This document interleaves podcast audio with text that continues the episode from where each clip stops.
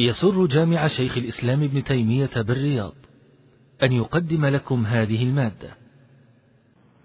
بسم الله والحمد لله والصلاة والسلام على رسول الله. أيها الأحبة في الله يسر إخوانكم في تسجيلات الراية الإسلامية بالرياض أن يقدموا لكم دروس الدورة العلمية الثامنة والتي أقيمت بجامع شيخ الإسلام ابن تيمية بمدينة الرياض. ومع شرح ما تبقى من كتاب الصلاة وكتاب الزكاة وكتاب الصيام وكتاب الحج من كتاب بلوغ المرض للحافظ ابن حجر رحمه الله تعالى والذي قام بشرحه فضيلة الشيخ عبد المحسن الزامي نسأله تعالى أن ينفع المسلمين بهذه الدروس وأن يجزي الشيخ خير الجزاء. والآن نترككم مع مادة هذا الشريط الحمد لله رب العالمين والصلاة والسلام على نبينا محمد وعلى آله وأصحابه وأتباعه بإحسان إلى يوم الدين. أما بعد فأسأله سبحانه وتعالى أن يرزقني وإياكم السداد والصواب في القول والعمل وفيما نأتي وفيما نذر وأن يهديني وإياكم لما اختلف فيه من الحق بإذنه. إنه سبحانه وتعالى على كل شيء قدير. كما أسأله سبحانه وتعالى بأسماء الحسنى وصفاته العلى أن يرزقني إياكم الإخلاص في أقوالنا وأفعالنا. آمين. كما هو معهود في هذه الدورات المباركة أسأله سبحانه وتعالى أن يرزقني إياكم فيها العلم النافع والعمل الصالح.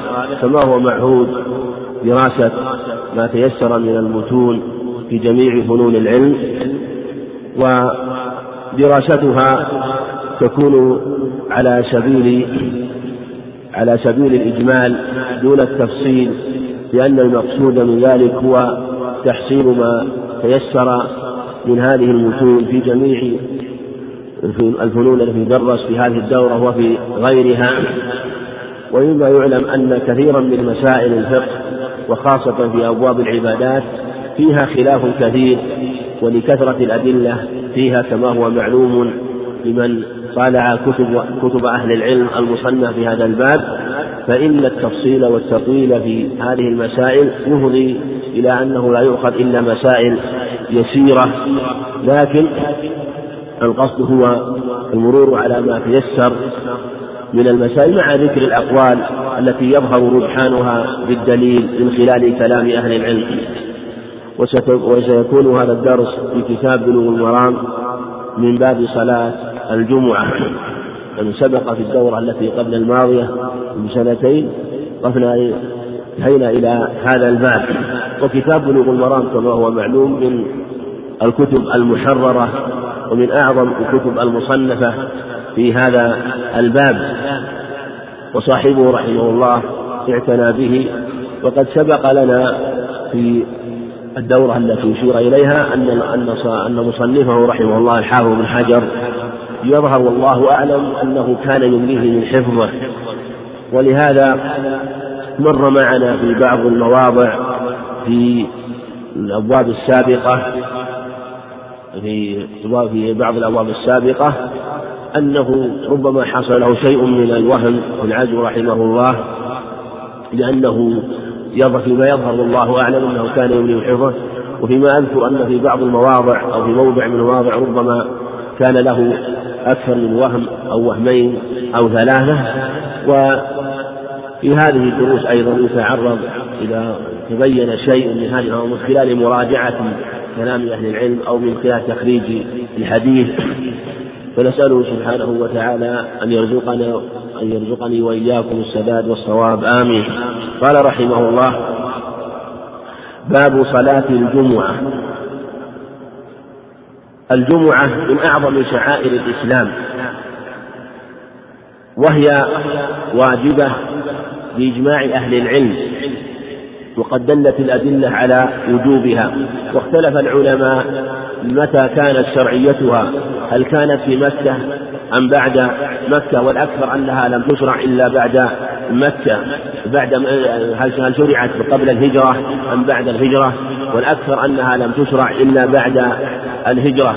وأنه عليه الصلاة والسلام لم يصليها قبل ذلك وقد صلاها مصعب وقد صلاها وقد صليت في المدينة وصلى بهم جمعهم أسعد بن جرارة وأمهم مصعب بن عمير رضي الله عنه في المدينة كما رواه أبو داود. المقصود أنها من شعائر الإسلام الواجبة وهي من أعظم الاجتماعات ويوم الجمعة من أفضل الأيام. قال عليه الصلاة والسلام كما رواه مسلم من حديث أبي هريرة قال خير يوم طلعت فيه الشمس يوم الجمعة. وفي بعض وفي حديث شداد بن أوس وفي وعند أبي داود وغيره أنه قال إن من أفضل أيامكم إن من أفضل أيامكم يوم الجمعة. يوم الجمعة. فأكثروا علي من الصلاة فيه. قالوا إن من أفضل أيامكم يوم الجمعة. فيه النفخة والصاقة والبعث فأكثروا علي من الصلاة فيه. قالوا كيف تعرض عليك صلاتنا وقد أرمت؟ يعني قد بليت. قال إن الله حرم أيضا تأكل أجساد الأنبياء. وهو حديث جيد. وجاء في معنى أخبار في هذا الباب تدل على فضل هذا اليوم. واختلف هل هو أفضل أم يوم النحر. والأظهر أن يوم النحر أفضل لحديث لما ثبت عنه عليه الصلاة والسلام. وقال إن أعظم الأيام عند الله يوم النحر. وإذا اجتمعت الفضيلتان يوم الجمعة ويوم النحر كان فضله عظيما وإذا انفرد انفرد اليومان فيوم النحر أفضل وهو من أعظم أيام الله وهو يوم الحج الأكبر وهو اليوم الذي تكون فيه غالب ومعظم شعائر الحج في ذلك اليوم. لكن هذا اليوم من أعظم الأيام. وقال بعض أهل العلم في حكمة صلاة الجمعة إن القلوب تصدأ كما يصدأ الحديد وتتعرض للصدى المعنوي كما يتعرض الحديد وللصدى الحسي فيكون جلاؤها وبلاؤها وطهارتها بهذه الصلاة التي تكون فيها الخطبة وتكون فيها الصلاة ويكون العبد فيها مستعدا متهيئا وربما تمنى الله عليه فصلى ما تيسر قبل ذلك أو قرأ القرآن أو ذكر الله عز وجل فحصل له خير كثير فكان جلاء وطلاء فالقلوب تصدى وهذا من أعظم جلاء لها كما أنه يكون الجلاء الحسي بالمنظفات بما يتسق من الحديد وغيره قال رحمه الله وعن عن عبد الله بن عمر وأبي هريرة رضي الله عنهم أنهما سمع رسول الله صلى الله عليه وسلم يقول على أعواد منبره لينتهين أقوام عن ودعهم الجمعات أو ليختمن الله على قلوبهم ثم ليكونن من الغافلين. رواه مسلم. الحديث رواه مسلم عن عبد الله بن عمر وأبي هريرة ورواه النسائي أيضا لكن ذكر بدل أبي هريرة بن عباس يعني من حديث ابن عمر وابن عباس وإسناده صحيح فالمقصود أن الخبر الخبر رواه مسلم كما ذكر المصنف رحمه الله وجاء في معنى أخبار تدل على وجوب الجمعة. منه, منه, منه منها قوله عليه الصلاة والسلام نحن الآخرون السابقون. نحن الآخرون السابقون يوم القيامة. بيد أنهم أوتوا الكتاب قبل. بيد معناها غير. بيد مثل غير وزنا ومعنى. يعني غير أنهم أوتوا الكتاب غيرنا يعني اليهود والنصارى اليهود والنصارى. فاليهود غدا والنصارى بعد غد فهذا يومهم الذي افترضه الله عليهم اختلفوا فهدانا الله إليه. وقوله افترضه الله عليه فهدانا الله يدل على فرضية يوم الجمعة. وقال عليه وهو حديث أخرجه في الصحيحين عن أبي هريرة وروى له مسلم شاهدا من حديث حذيفة رضي الله عنه وفي معنى أخبار أيضا أخرى. وجاء وقد روى مسلم من حديث حفصة أنه عليه الصلاة والسلام قال رواح الجمعة واجب على كل محتلم وفي حديث صحيح مسلم من حديث عبد الله بن مسعود أنه عليه الصلاة والسلام هم أن يحرق على المتخلفين على المتخلفين عن الجمعة بيوتهم وهو في الصحيحين عن أبي هريرة في التخلف عن صلاة الجماعة. المقصود أن الأحاديث متظاهرة ومجتمعة على وجوب صلاة الجمعة ولهذا قال أهل العلم إن الاجتماع لها شرط في صحتها. فقوله لينتهين هذا تهديد شديد ووعيد بالأمر بالانتهاء عن عن ترك عن قوله عن ودعهم أي تركهم بقول ما ودعك ربك وما قلى يعني ما تركك الجمعات جمع جمعة يعني صلاة الجمعة. وقول على أعواد منبره يدل على أنه عليه الصلاة والسلام كان يخطب على منبر في جميع المهمات سواء كان يوم الجمعة أم غير يوم الجمعة. فهكذا كان يفعل عليه الصلاة والسلام أنه كان يخطب على منبر وقد كان قبل ذلك يستند إلى درع كما ثبت في الصحيحين ثم بعد ذلك عمله له المنبر كما قال كما قال له الصحابة وتميم الداري رضي الله عنه أنهم قالوا يا رسول الله ألا نعمل لك أعوادا أو منبرا يحمل لك عظامه؟ فوافق عليه الصلاة والسلام ثم عمل له المنبر وكان على ثلاث درجات ثم زيد فيه بعد ذلك ثم بعد ذلك احترق.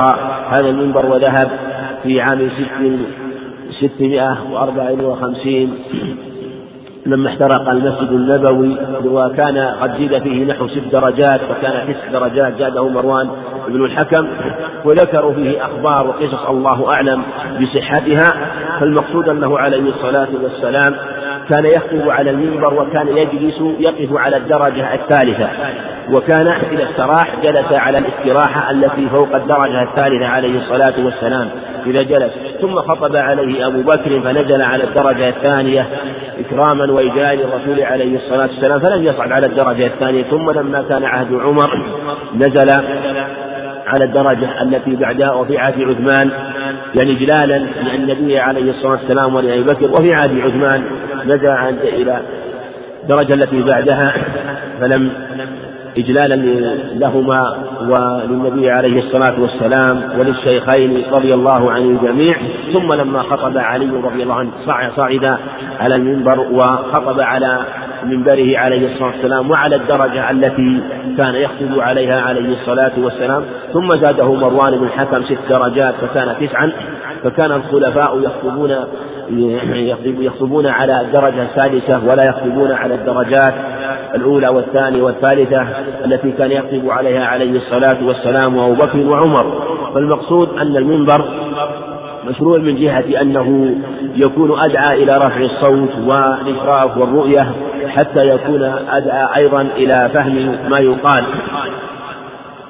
وكان أيضا له عليه الصلاة والسلام في جلسته إذا جلس مع أصحابه في غير في غير جلسة في غير جلسة الجمعة أو غيرها كان في إذا إذا تحلقوا معه كان له دكة أو مكان مرتفع يجلس عليه عليه الصلاة والسلام كما رواه أبو داود. وصنعوها له هذه بعد ذلك لما قالوا له في ذلك عليه الصلاة والسلام فعملت له فكان يجلس عليها. قال عن ودعه من أو ليختمن الله الختم الطبع والعياذ بالله الختم الطبع. وهذا عقوبة معجلة.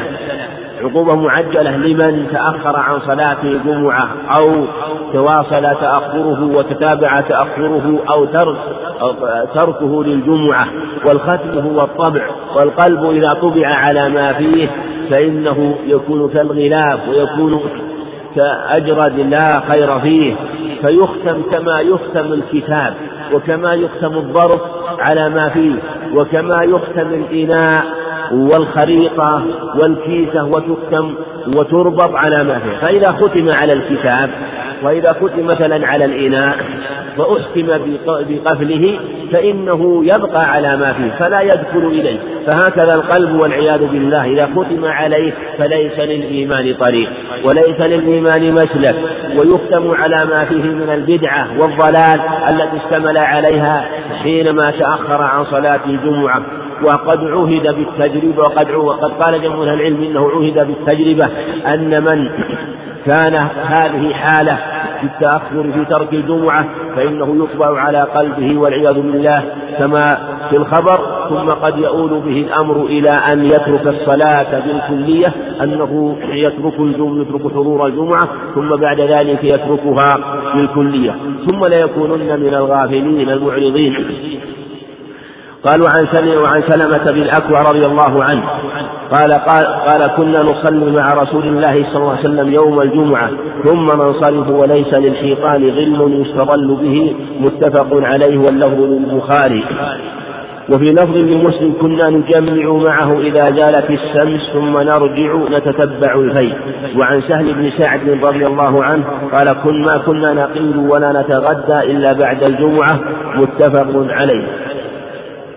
وقبل في مسألة المنبر بعض أهل العلم يرى أن يكون المنبر أن لا يكون المنبر ضخما أو كبيرا وقبل عده جمع من أهل العلم ضخامة المنبر وكبره بل عده جمع من أهل العلم مما من الأمور غير المشروعة أو من الأمور المبتدعة في حينما يزاد به عن حده بل يكون مقاربا لما صنعه لما صنع في عهده عليه الصلاة والسلام وفي عهد الخلفاء الراشدين.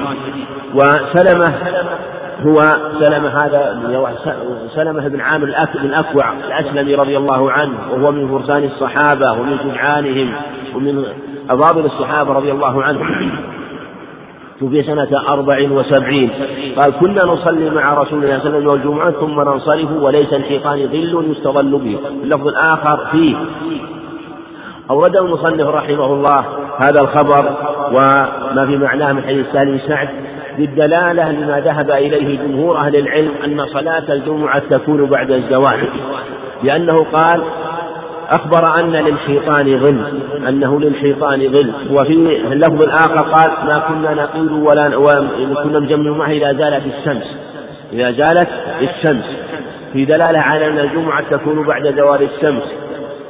في اللفظ الآخر قال ما كنا نقيل ولا نتغدى إلا بعد الجمعة وهذا إخبار عن عادتهم وأنهم كانوا كان أنه كان غدا غدا كانوا يتغدون في الأصل قبل الجمعة قبل قبل الظهر لكن في يوم الجمعة كانوا يؤخرونه بعد الزوال لأن الجمعة لا تؤدى إلا بعد الزوال. هذا هو ما شاء المصنف رحمه الله.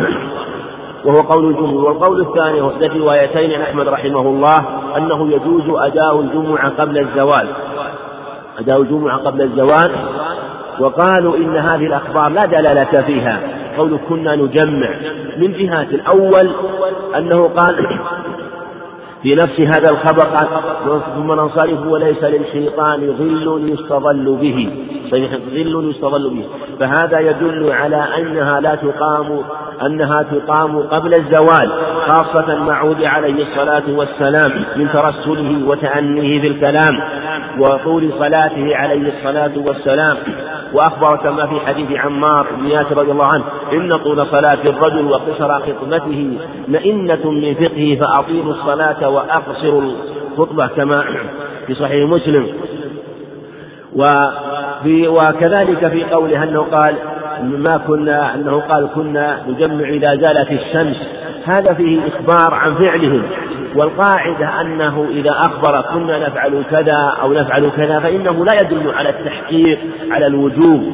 لا يدل على الوجوب. إلا إذا نقل نقلا نقلا متواصلا منه وداوم على هذا الفعل عليه الصلاة والسلام. إذا كان يداوم على هذا الفعل في الصلاة ولم يعلم يعلم أنه فعل خلافه وكانت هذه سنة عليه الصلاة والسلام دائما مع قوله صلوا كما رأيتموني صلي هذا يدل.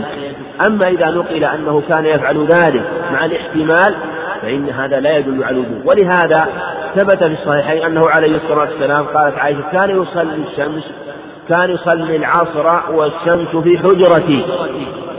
وجاء في أخبار عدة الإخبار عن صلاة العصر عن صلاة الظهر في وقت وهذا لا يدل على وجوبها في هذا الوقت فإن وقتها موسع.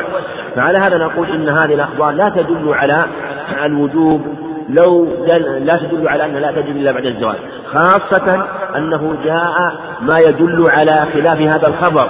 فثبت في صحيح مسلم من حديث جابر بن عبد الله رضي الله عنه عنهما أنه عليه الصلاة والسلام أنه قال كنا نصلي مع النبي عليه الصلاة والسلام ثم نرجع إلى نواضحنا فنريحها وقد زالت الشمس.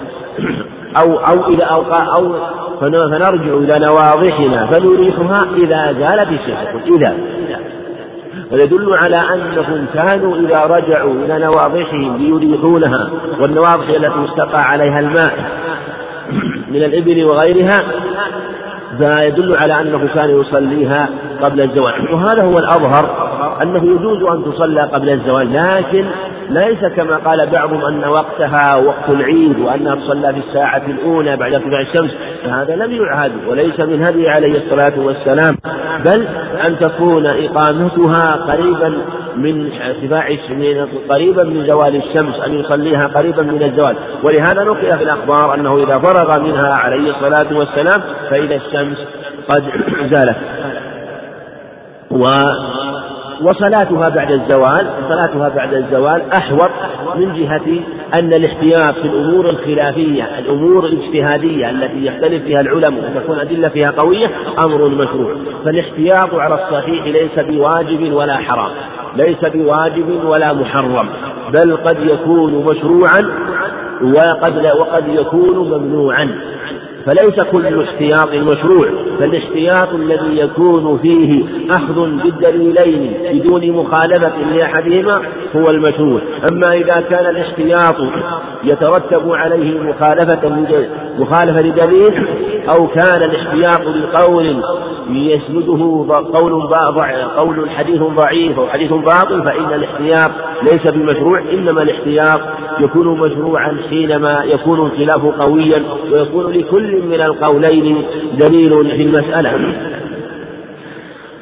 قال وفي, وفي وعن سهل بن سعد وقوله واللفظ لمسلم عن سهل بن سعد قال ما كنا نقيل ولا نتغدى إلا بعد الجمعة. متفق عليه واللفظ لمسلم. قد راجعت هذا اللفظ في البخاري وجدته أيضا حتى أن هذا اللفظ للبخاري. فاللفظ لهما جميعا فاللفظ لهما جميعا. وهذا أيضا مما يدل على ما سبق أنه أنه رحمه الله يمضي من حفظه فهذا اللفظ لهما جميعا البخاري ومسلم. وفي رواية في عهد رسول الله صلى الله عليه وسلم وهذه الرواية عند مسلم أخرجها مسلم.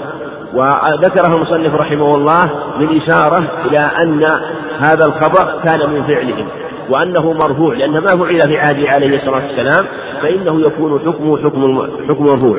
وعن جابر وعن جابر رضي الله تعالى عنه أن النبي صلى الله عليه وسلم كان يخطب قائما. فجاءت عير من الشام ففتن الناس إليها حتى لم يبق إلا اثنا عشر إلا اثنا عشر رجلا رواه مسلم. وهذا الحديث أخرجه البخاري متفق عليه والمسلم صنف رحمه الله عزاه لمسلم يظهر والله أعلم أنه عزاه لمسلم لأن لفظ يخطب قائما ليست في صحيح البخاري إنما هي عند مسلم وعند البخاري وكان يصلي والنبي صلى الله عليه وسلم يصلي فكأنه عزاه ابن مسلم من هذه الجهة لأنه أراد أنه كان يخطب. ولأن المصنف رحمه الله أراد أن يستدل به على مسألة كما يأتي قوله كان يخطب فيه مشروعية الخطبة للجمعة وهي مشروعة وسيأتي ذكر أدلة في كلام صنف رحمه الله مشروعة باتفاق أهل العلم.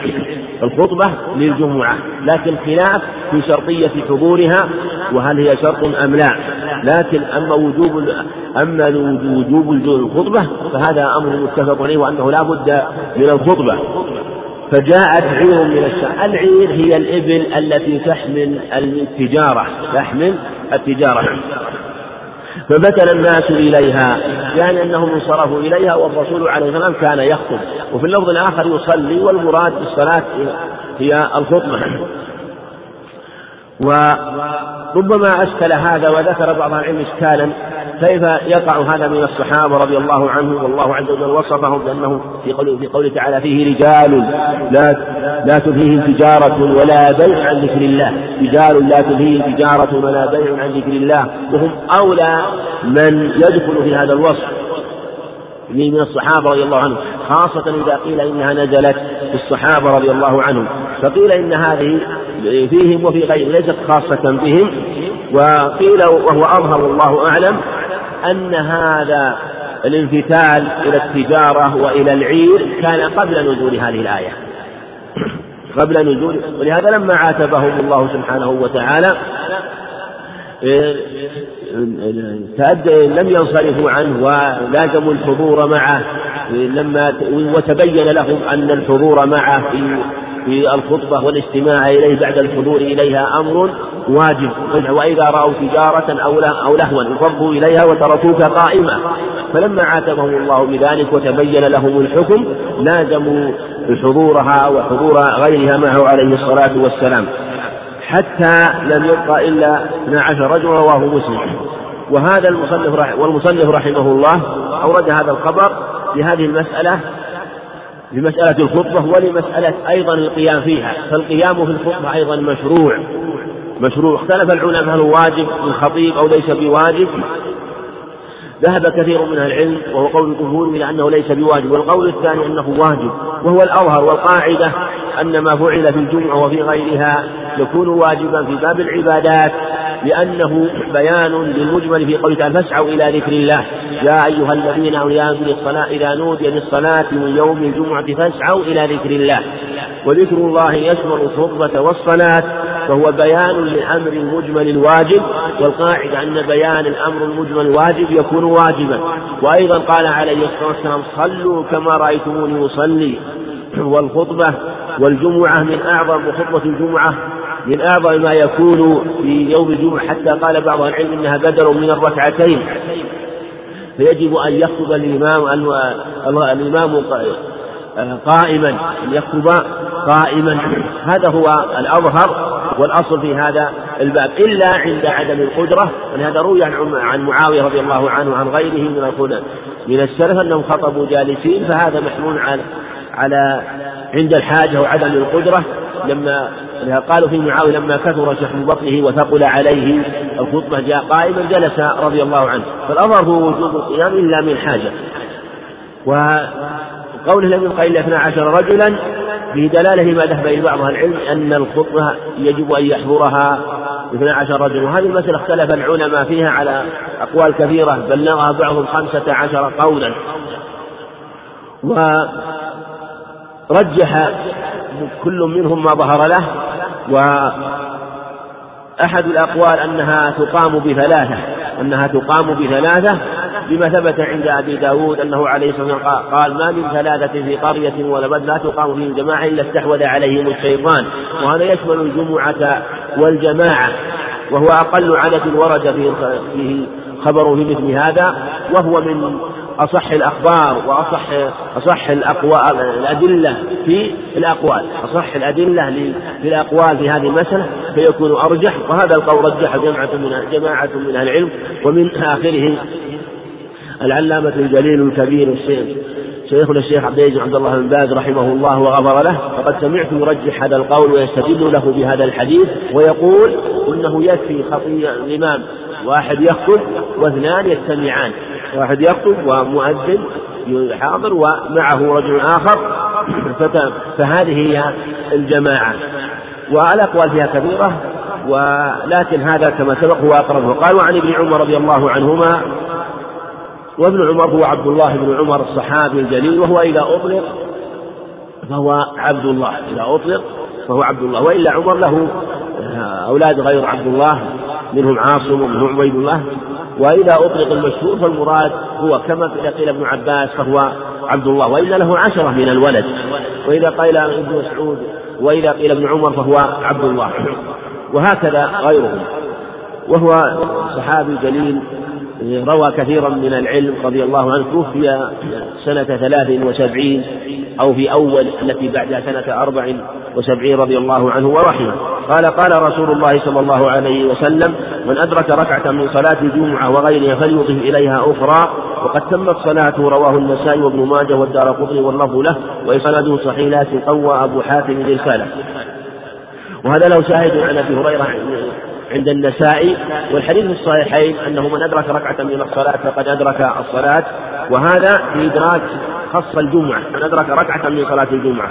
وهذا هو قول جمهور أهل العلم وهو أنه من أدرك ركعة من الجمعة فقد وهو أن أن من أدرك ركعة من الجمعة فقد أدرك. من أدرك ركعة من الجمعة فيضيف فيضيف إليها أخرى. من أدرك ركعة من الجمعة فيضيف إليها أخرى وقد تمت صلاته ويفهم منه أن من لم يدرك ركعة فإنه لا يدرك صلاة الجمعة وأن من لم يدرك ركعة بل أدركهم بعد الرفع من الركوع الثاني فقد فاتته الجمعة. وهذا هو قول جمهور العلم سبقت إشارة إليه أن جماهير العلم يقولون إن من لم يدرك الركعة الثانية ومن لم يدرك الرفع أدرك الإمام بعد الرفع من الركوع الثاني فقد فاتته الجمعة وعليه أن يصلي أربعا وهو قول جماهير أهل العلم. وهذه المسألة لم يأتي فيها دليل واضح من جهة السنة جاء فيه أخبار لا تصح والمعتمد فيه على ما ثبت عن الصحابة رضي الله عنهم عن ابن مسعود وأنس أنهم قالوا وصح عن ابن مسعود أنه رضي الله عنه قال من لم يدرك ركعة من الجمعة فليصلي أربعا أو قال من فاتته الجمعة فليصلي أربعا وقالوا إنها تعود إلى الفريضة الأصل وهي صلاة الظهر وقالوا أيضا إن مفهوم قول من أدرك ركعة من صلاة الجمعة فليضيف إليها أخرى يدل على أنها قد فاتته وخالف في ذلك الأحناف لكن قول الجمهور هو أسعد بدليل من جهة أنه قول آه، الصحابة رضي الله عنهم ابن مسعود وأنس والقاعدة أن قول الصحابي الذي يشتهر وينتشر يكون حكمه حكم الإجماع السكوتي وهو حجة في الدفع وهو حجة في حجة في المقام إلا إذا جاء دليل مخالف وهذا هو الصواب في قول الصحابة هو حجة وليس بحجة؟ هو ما لم يأتي إذا لم يأتي شيء يخالفه وإذا اشتهر قول الصحابي فإنه يكون حجة في المسألة إلا إذا اختلف الصحابة أو كان هنالك المسألة دليل من اجتهاد استنباط فإنه لا يكون حجة. وعن جابر بن سمرة رضي الله عنه صحابي جليل رضي الله عنه سنة سبعين أو بعد السبعين أن النبي صلى الله عليه وسلم كان يخطب قائما يجلس ثم يقوم فيخطب قائما ثم فمن نبأك أنه كان يخطب جالسا فقد كذب أخرجه مسلم. وهذا كما سبق يعني جاء أنه كان يخطب قائما ويدل عليه قوله تعالى وتركوك قائما. أنه كان يخطب قائما عليه الصلاة والسلام. ويجلس ويشرع يدل على أنه يشرع الجلوس بين الخطبتين. وقد ذهب جمهور العلم إلى أنها سنة وقيل إنها واجبة وهو القاعدة على الأصل بأن أفعاله التي تكون بيان المجمل الواجب تكون واجبة. وهي أيضا ما يقول تعالى فاسعوا إلى ذكر الله. وقد بين صفتها عليه الصلاة والسلام وقال صلوا كما رأيتموني أصلي وهذا يدخل في الجمعة. ويدخل فيه الجمعة وغيرها ثم يقوم فيخطب قائما. هذا يدل على أن الجمعة أن الجمعة خطبتين وهو محل اتفاق بين أهل العلم. وجاء في رواية أخرى عند أبي داود من طريق عبد الله بن عمر العمري وهو ضعيف أنه كان إذا دخل عليه الصلاة والسلام ويجلس وقت يجلس يعني قبل الخطبة كما يفعل آه، الناس وخطباء يجلس ثم بعد ذلك إذا إذا فرغ من الأذان قام ثم جلس ثم قام الخطبة الثانية. ولكن لم ينقل في الأخبار الصحيحة وقد يكون هو المعهود وهو المعروف أنه إذ لو كان يقوم عليه الصلاة والسلام ثم ثم يستمر قيامه لنقل فالمعهود أنه أو الأظهر والله أعلم أنه إذا جاء جلس حتى يفرغ من أذان ثم بعد ذلك يقوم ويخطب ثم يجلس ثم يخطب. فمن نبأت أنه كان يخطب فقد جالسا فقد كذب. هذا رد هذا رد منه لمن كان يخطب جالسا بلا عذر. وعن جابر بن عبد الله رضي الله آه، عنهما وهو بن عبد الله بن عمرو بن حرام توفي بعد السبعين. قال كان رسول الله صلى الله عليه وسلم إذا خطب مرت عيناه. وهكذا كانت خطبته كان يشتد في خطبته ويجتهد لأنه كما في الخبر كأنه منذر, منذر جيش وكان يعظ عليه الصلاة والسلام. وهذا يدل على أنه كان يعتني بجانب الوعظ في خطبه في الجمعة وفي غيرها. وعلى صوته واشتد غضبه. هذه الصفات ينبغي أن تكون في الخطيب. أنه يكون أن يكون متحمسا وأن يكون صوته واضحا. وأن تكون كلماته واضحة. كذلك تكون المعاني واضحة فلا بد من وضوح الكلمات ولا بد أيضا من وضوح المعاني فلا يتكلم بأشياء أو يلغز بأشياء أو يتكلم بأمور لا يحتاج الناس إليها بل يتكلم بالمهمات والأمور المحتاجة وهكذا كان يخطب عليه الصلاة والسلام كان يلاحظ ويحتاج إليه الناس مع نصح وإخلاص لهم في ذلك واشتد غضبه لأنه كان يغضب لله ويغضب لحرمات الله وينتقم لها عليه الصلاة والسلام. كأنه منذر جيش كأنه يخبر عن جيش قدم يريد أن يغزو وينهب ويسلب. يقول وهذا الجيش واصلق صبحكم ومساكم وهو قريب منكم. إما أن يأتيكم إما أن تصبحوا فعليه أو إن تصبحوا أمسيتم عليه. فهو قريب منكم ويقول أما بعد. وهذا هو المشروع في الخطب أن يقول أما بعد. وقد صح في الأخبار بل قد تواتر في الأخبار في الصحيحين وغيرهما أنه عليه الصلاة والسلام أنه يقول أما بعد. يعني مهما يكون من شيء أما بعد فهو ينتقل من أمر إلى أمر. فإن خير الحديث كتاب الله وخير وهو خير الكلام. كلامه سبحانه وتعالى وهو أفضل الكلام. ثم يتلوه هديه عليه وخير الهدي يقال الهدي والهدى. الهدي هو الطريق والهدى هو الدلالة والإرشاد. خير وخير الهدي هدي خير الطريق طريقه عليه السلام وخير الهدى هدى عليه الدلالة وإرشاده. يقال الهدي والهدى هدي محمد. شر الأمور محدثاتها وكل وشر يقال شر وشر وكل وكل وشر الأمور محدثات كل بدعة ضلالة. وكل بدعة ضلالة. والمحدثات هي التي هي المخترعة وهي طريقة في الدين محدثة الله الشرعية يقصد بها ما يقصد الشرعية كما يقول الشاطبي في تعريفها هي طريقة محدثة مبتدعة في الدين يما تضاهى بها الشرعية ويقصد المتعبد بها. أو الفاعل لها ما يقصد بالشرعية وهذه هي المحدثة وكل البدع ضلال ويقال كل بدعة ضلال وهذا قاعدة عامة وأصل أصيل في الشرع جاءت الشريعة واستقرت عليها وأجمع العلماء عليها ودلت النصوص على أن كل بدعة ضلالة. أم كما قال سبحانه أم لهم شركاء شرعوا لهم من الدين ما لم يأذن به فكل بدعة ضلالة فليس في البدع حسن فكلها ضلالة. وهذا تقرير قاعدة منه عليه الصلاة والسلام. وما جاء من قول عمر رضي الله عنه عنه أنه قال نعمة البدعة فالمراد بها البدعة اللغوية كما قرره أهل العلم في هذا. وقالوا إن البدعة لغة أوسع منها شرعا فهي تطلق على كل ما لم يكن له مثال سابق مما يوجد على صفة أو هيئة. ولهذا لما قال قال في التراويح نعمة البدعة من جهة أنها أنها على هذه الصفة وعلى هذه الطريقة وعلى هذه الكيفية لم تكن في عهد عليه الصلاة أما هي فيها مشروعة شرعت من فعله عليه الصلاة والسلام. أما الترتيب لها والاجتماع لها والتواعد لها والحضور لها على هذه الصفة لم يكن في عليه الصلاة والسلام بل اتفق أنه خرج ولم يواعدهم فخرجوا. هذا يكفي في أصل مشروعيتها وأصل القول بأنها سنة وتركها كما هو معلوم بأمر ثم بعد ذلك زال الأمر بعد وفاته عليه الصلاة والسلام ثم لم انشغل عنها أبو بكر رضي الله عنه ثم أحياها عمر رضي الله عن الجميع. وفي رواية كانت خطبة النبي صلى الله عليه وسلم يوم الجمعة يحمد الله ويثني عليه. وهذا هو السنة في الخطبة وفي غيرها من الخطب في يوم الجمعة وفي غيرها أنه كان يحمد الله ويثني عليه. ولهذا لما جاء ضمام بن ثعلبة ودخل مكة وسمع صبيان مكة يقولون إن به مس وإن به جنون عليه الصلاة والسلام قال إني أقرأ أو قال أرقي من هذه الأرواح يعني من هذا الجن. فجاء إلى النبي عليه الصلاة والسلام وعرض عليه أن يقرأ عليه. فما كان منه عليه الصلاة والسلام قال إن الحمد لله نحمده ونستعينه ونستغفره ونعوذ بالله من شرور أنفسنا وسيئات أعمالنا. الحديث فلما سمع عظيم ثعبه آه، اطمأن لها وقال سمعت كلام الشعراء وأهل الجن والجن والإنس فوالله ما سمعت مثل هذه الكلمات. لقد بلغنا ناعوس البحر يعني وسط البحر بما فيها من البلاغة والقوة والشدة.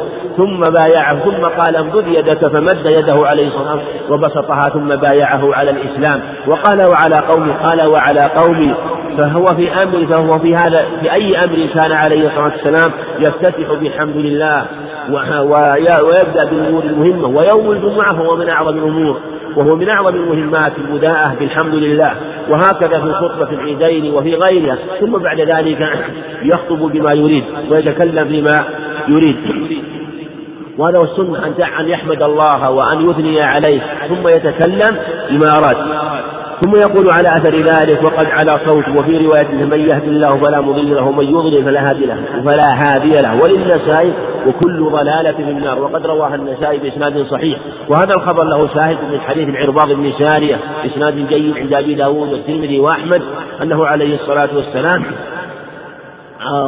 أخبرهم بمعنى هذا الخبر. قالوا عن عمار بن ياسر رضي الله عنه عمار بن ياسر عنسي توفي في أو قتل في صفين كما هو مشهور سنة سبع وثلاثين وجاء في فضله أخبار كثيرة وقال عليه الصلاة والسلام تقتلك الفئة الفئة الباقية الباغية. وفي لفظ ويح بن ويح بن سمية تقتله الفئة الباغية وجاء في خبر جيد رواه ابن ماجه وغيره أنه عن علي رضي الله عنه أنه قال قال دخل على النبي عليه الصلاة والسلام قال مرحبا بالطيب المطيب. وفي لفظ أنه عليه الصلاة والسلام قال لقد ملئ عمار ايمانا من رأسه إلى مشاشه يعني إلى أطراف قدميه رضي الله عنه. قال سمعت رسول الله صلى الله عليه وسلم يقول إن طول صلاة الرجل وقصر خطبته مئنة من فقهه رواه مسلم. وتمامه فأطيلوا الصلاة وأقصروا الخطبة. وهذا هو السنة. أن تكون صلاته متقاربة وأن يكون فيها طول وكما سيأتي في قراءته عليه الصلاة والسلام. وليس المراد أن الصلاة تكون أطول من الخطبة لا المراد أن الخطبة بالنسبة إليها تكون قصيرة وأن الصلاة تكون طويلة. إن طول صلاة الرجل وهكذا كان يصلي. وقصر خطبته مئنة من فقه. والمراد هو فأطيلوا الصلاة وأقصروا خطبة. وهذا قول فإنه علامة ودلالة.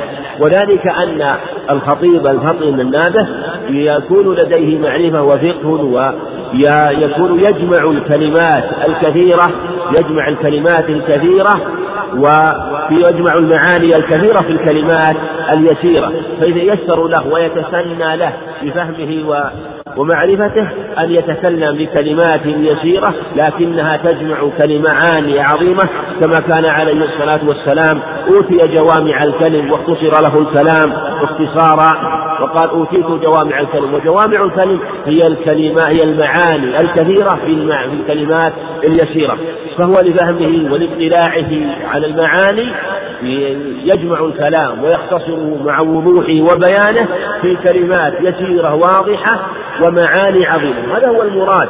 حتى يفهم من حوله وينتبهون ويكونون ويكونون معه ولا يبتعدون بقلوبهم وعقولهم عنه. فهذا هو المشروع قال قال وعن ام هشام بنت حارثه للنعمان رضي الله عنها قالت ما أخذت قاف والقرآن المجيد إلا عن رسول إلا عن لسان رسول الله صلى الله عليه وسلم يقرأها كل جمعة للمرء إذا خطب الناس رواه مسلم. وفي هذا أنه يشرع قراءة القرآن والخطبة بالقرآن وخاصة هذه السورة العظيمة وقد كان يقرأها كثيرا عليه الصلاة والسلام وفي قول كل جمعة يدل على عنايته بالوعظ والتذكير عليه الصلاة والسلام في يوم الجمعة وهكذا كان يفعل. وفي دلالة على مشروعية القرآن ومشروعية الثناء كما سبق. فالخطبة تشتمل على الحمد والثناء على الله عز وجل وعلى كما سبق في في في الخبر. في الخبر وكذلك يشرع قراءة القرآن فيها. والثناء والصلاة عليه السلام على الرسول عليه الصلاة والسلام. لكن الواجب فيها على الصحيح كما سيأتي هو الموعظة. الواجب هو الموعظة. وما سواها يكون تبعا لها. وعن عن ابن عباس رضي الله تعالى عنهما قال قال قال قال رسول الله صلى الله عليه وسلم من تكلم وجمعه الإمام يخطب فهو فهو كمثل الحمار يحمل أسفارا والذي يقول له أنصت ليست له جمعة رواه أحمد بإسناد لا بأس به ويفسر حديث أبي هريرة في الصحيحين مرفوعا إذا قلت لصاحبك يوم الجمعة الإمام يخطب فقد لغوت. وهذا الخبر قال المصنف رحمه الله إسناد لا بأس به لا وفيه نظر من جهة أن في سنده مجالد بن سعيد بن عمير الهمداني وهو ليس بالقوي والحافظ رحمه الله قد لينه. والأظهر احتمال أنه لم يستحضر سند رحمه الله أو أنه تقوى عنده من جهة شاهد ذكره عن حماد بن سلمة كما في فتح الباري. لكن هو من هذا الطريق ضعيف لأن ذاك الشاهد من حديث ابن عمر موقوفا عليه. وعلى هذا لكن كما دل عليه الخبر أن في الجمعة أمر واجب والاستماع أيضا. والاستماع آه، الإنصات والاستماع. وفي قوله عليه الصلاة والسلام إذا قلت لصاحب أنصت يوم الجمعة فقد لغوت. قال المصنف رحمه الله إنه إنه يفسر هذا الخبر.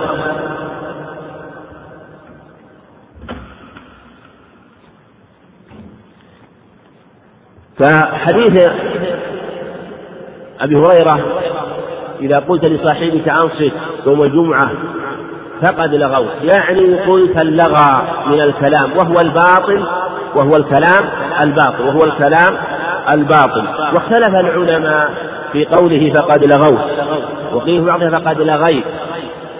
والأظهر والله أعلم أنه يفسره ما رواه أبو داود بإسناد جيد لا ما ذكر مصنف رحمه الله من حديث أبي هريرة أنه قال إذا قلت لصاحبك أنصت يوم الجمعة فقد لغوت وإذا قلت لصاحبك أنصت يوم الجمعة كانت لك ظهرا إنها تكون له ظهرا أنها أنها تكون له ظهر يعني أنه لا جمعة أنه لا جمعة هذا أصح ما يفسر به وأنه فاته فضل الجمعة أنه يفوته فضل الجمعة. وفي لفظ آخر عند أبي داود من حديث من حديث عبد الله بن عمرو بن العاص بإسناد جيد قال يحضر الجمعة ثلاثة. رجل حضرها يلغو فهو حظه منها ورجل حضرها يدعو فهو رجل. دعا الله عز وجل إن شاء أعطاه وإن شاء منع. ورجل حضرها بإنصات فهي له فهي له الجمعة فهي له كفارة إلى الجمعة التي تليها وزيادة وزيادة ثلاثة أيام. وذلك أن الحسنة بعشر أمثالها. من فضلك اقلب الشريف.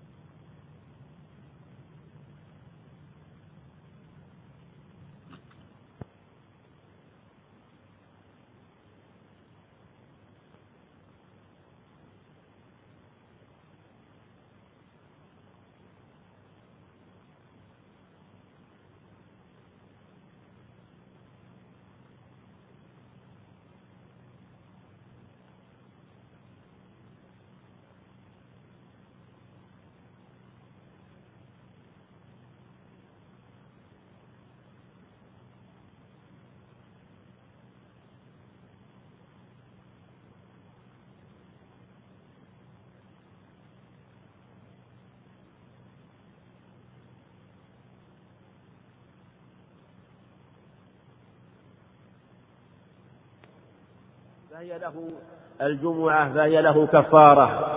إلى الجمعة التي تليها وزيادة وزيادة ثلاثة أيام. وذلك أن الحسنة بعشر أمثالها. فهذا هو المشروع لها أنه يحضرها بإنصات بلا لغو واللغو هو الكلام الباطل والأصح كما سبق أن معنى لغو قلت الكلام الباطل وترتب على ذلك بطلان جمعته وأنه لا أجر له فيها. وعن جابر رضي الله عنه قال دخل رجل يوم الجمعة والنبي صلى الله عليه وسلم يخطب فقال صليت قال لا قال قم فصلي ركعتين متفق عليه. وفي هذا ذلك ما سبق أنه كان يخطب يوم الجمعة عليه الصلاة والسلام. وفيه أيضا أنه عليه الصلاة والسلام كان يتكلم بالأمور المهمة ويخاطب الناس وأنه كان إذا رأى أمرا مخالفا أو شيئا مما يبين ينبهه وهكذا يشرع الخطيب أن ينبه. لو رأى إنسان مثلا تخطى رقاب الناس لا بأس أن ينبه. بل يشرع أن ينبه لأنه أتى أمرا منكرا. أو رأى إنسان جلس ولم يصلي فينبه. فلا تشغله هذه الأمور. فلا تشغله فلا يشغل تشغله خطبته عن هذه الأمور لأن بيانها من أهم الأشياء خاصة أن انتشار مثل هذه الأمور والتساهل بها بين الناس إذا رأى الناس بعضهم بعضا يفعلونها يوم الجمعة من إنسان يأتي ويجلس ولا يصلي إنسان يتخطى رقاب الناس ويجلس أمام الناس والناس يقرونه على ذلك والناس يرون فلم يغيره شك أوشك الله يعمهم بعقاب من عنده وهم يشرع لهم الإنصات وعدم الإنكار في مثل هذه الحال. لأنه مشروع الإنصات الجمعة وهذا قد يظهر منه دليل في المسألة وهو أنه أيضا إذا أن الإنسان إذا كان يسمع الخطيب فإنه يستمع إليه ولا يتكلم بأي كلام بل ولا ينكر مثل هذا. فلا يقول مثلا أنصت ولو كان أتى ولو كان ذلك أتى أمرا محرما بل إما أن يشير إليه كما قال يوم العيد ولا يتكلم مع أن الكلام بهذا أمر معروف ولكن لا يتكلم. وعلى هذا هل يشمته هل يرد السلام؟ موضع خلاف بين أهل العلم وقد يقال وهذا وأنا ما رأيت ذكره ذكره أحد من العلم لكن يظهر من هذا الخبر أن وظيفة الإنكار ووظيفة رد السلام وأنها من وظيفة الخطيب أنها من وظيفة الخطيب وأنه هو الذي وإذا سمع عطش فإنه يشمته إذا حمد الله وهكذا ثبت بالخبر أنه عليه الصلاة والسلام رد على جرير بن عبد الله السلام لما سلم عليه كما رواه أحمد كما رواه أحمد وابن خزيمة بإسناد جيد أنه سلم على النبي وفي لفظ أنه هو الذي سلم عليه عليه الصلاة والسلام وهو يخطب ورد عليه السلام. فقد يفهم أن هذا من وظيفة الإمام وأن الناس عليهم أن يستمعوا الخطيب وأن يكونوا مجتمعين بقلوبهم وبأبدانهم منصرفين إليه يستمعون إلى خطبته فلا ينشغلون فيه خاصة أن مثل هذه الأمور قد تكثر يوم الجمعة ما يعرض للناس ما يعرض للناس من هذه قد تكثر. فلهذا لو أنه تابعها الإنسان آه، قد تشغله عن الجمعة. فقد فيكون في دليل للمسألة ممن قال إنه لا يتكلم بشيء بل يستمع الخطيب أو كما قال بعضهم إنه يرد ردا خفيفا أو يتكلم بكلام خفيف. المسألة محتملة وهذه دليل لمن قال إنه لا يتكلم بشيء. وفي قوله قال قم فصلي ركعتين دليل لمشروعية صلاة الركعتين والإمام يخطب وهذا هو الصواب. خلافا لمن قال إن من دخل يخطب أنه لا يصلي ركعتين الصواب أنه يصلي ركعتين. أنه يصلي فإذا دخل الإنسان عليه يصلي يبادر صلاة الركعتين سواء دخلت الإمام يخطب أو المؤذن إذا دخلت والإمام يخطب. إذا دخلت يخطب فصلي ركعتين. وإذا دخلت والإمام يؤذن والمؤذن يؤذن فاستمع المؤذن لأن إجابة المؤذن مشروعة بل قيل بوجوبها ثم بعد ذلك صلي الركعتين وتجوز فيهما كما في كما جاء في الخبر أنه عليه الصلاة والسلام قال وتجوز فيهما وفي اللفظ الآخر ركعتين خفيفتين. وعن ابن عباس رضي الله عنهما أن النبي صلى الله عليه وسلم كان يقرأ في صلاة الجمعة سورة الجمعة والمنافقين رواه مسلم. وله عن النعمان بن بشير رضي الله عنه قال كان يقرأ في العيدين وفي الجمعة بسبح اسم ربك الأعلى وهل أتاك حديث غاشية وفي هذا الخبر حديث ابن عباس و وفي حديث النعمان بن بشير في قراءة يوم الجمعة وأنه يقرأ الجمعة والمنافقين أو الجمعة والغاشية. سبح والغاشية وكذلك الجمعة والغاشية وجاء شاهده من صحيح مسلم من حديث أبي هريرة أنه كان يقرأ وفي حديث النعمان بشير أنه كان ربما قرأ بهما أيضا في العيد وجاء في صحيح مسلم وجاء في صحيح مسلم أيضا أنه ربما قرأ في العيد أيضا بقاف واقتربت فهذا يدل على شاهد لما سبق أنه عليه الصلاة والسلام كان يعتني بصلاته مع ما عهد من تأنيه في القراءة وأنه كان يقصي وكان يقطع قراءته آية آية وكان يتأنى عليه الصلاة والسلام ويرتلها. دلالة على أنه كان يطيل صلاته بالنسبة إلى خطبته. وعن زيد بن أرقم رضي الله تعالى عنه قال صلى النبي صلى الله عليه وسلم. وزيد بن أرقم خزرجي أنصاري رضي الله عنه قال صلى النبي صلى الله عليه وسلم العيد ثم رخص في الجمعة ثم قال من شاء أن يصلي فليصلي ورواه الخمسة إلى الترمذي صححه ابن خزيمة. الإسناد فيه بعض اللين لكن له شاهد رواه أبو داود من حديث أبي هريرة أنه عليه الصلاة والسلام قال إنا مجمعون فمن شاء فليجمع. وفي أنه صلى العيد ثم رخص في الجمعة قال من شاء يصلي فليصلي. صلى العيد. فالعيد إذا اتفق هو يوم الجمعة في يوم واحد فيجب على الأئمة أن يقيموا أن يقيموا الصلاتين أن أن يقيموا الصلاتين واجب عليهم. ولهذا قال إنا مجمعون. ثم بعد ذلك رخص في الجمعة. فمن صلى العيد فإن له رخصة أن يصلي الجمعة. قال من شاء أن يجمع فليجمع. وهذا هو الصواب. أنه أن يترك الجمعة. إن صلاها هو وإن لم يصليها فقد حصل الاجتماع باجتماع العيد. وإذا لم يصلي العيد يجب عليه أن يصلي الجمعة يجب عليه يصلي الجمعة. ثم هو إذا لم يصلي الجمعة فإن عليه أن يصلي الظهر.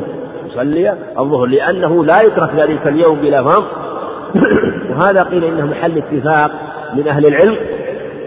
ولأنه قال ترجع إلى الأصل وهو وهو صلاة الظهر. ولأنه إذا والقاعدة أنه إذا فاتت الجمعة أنه يصلي أربعا فإن فاتت بعذر فهو معذور ولا شيء عليه مثل إذا صلى العيد صلى إذا صلى العيد ولم يصلي الجمعة صلاها أربعا وهو معذور لا شيء عليه.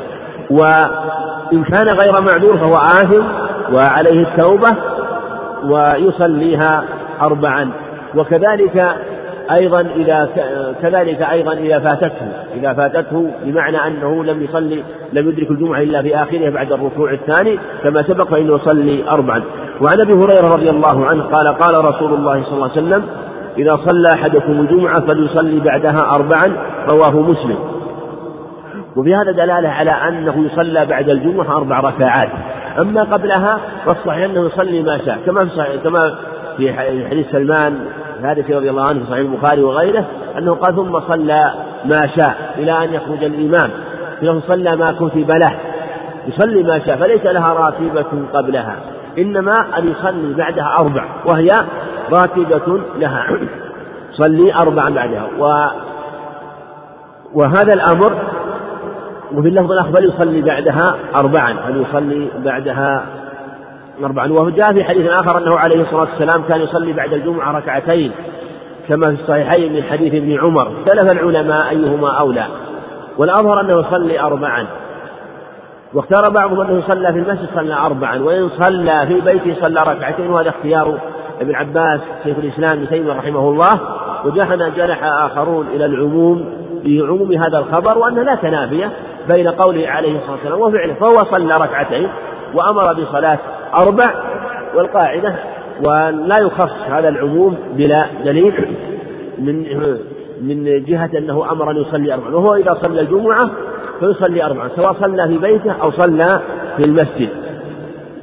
وهذه الأربع يسلم من كل ركعتين وهذه هي القاعدة في صلاة الليل وصلاة النهار السلام من كل ركعتين لقوله عليه الصلاة والسلام صلاة الليل والنهار مثنى مثنى وهكذا جميع الصلوات المفروضة والمسنونة كلها تصلى مثنى مثنى إلا ما استثنى من دليل مثل مسؤولية بدليل كصلاة المغرب.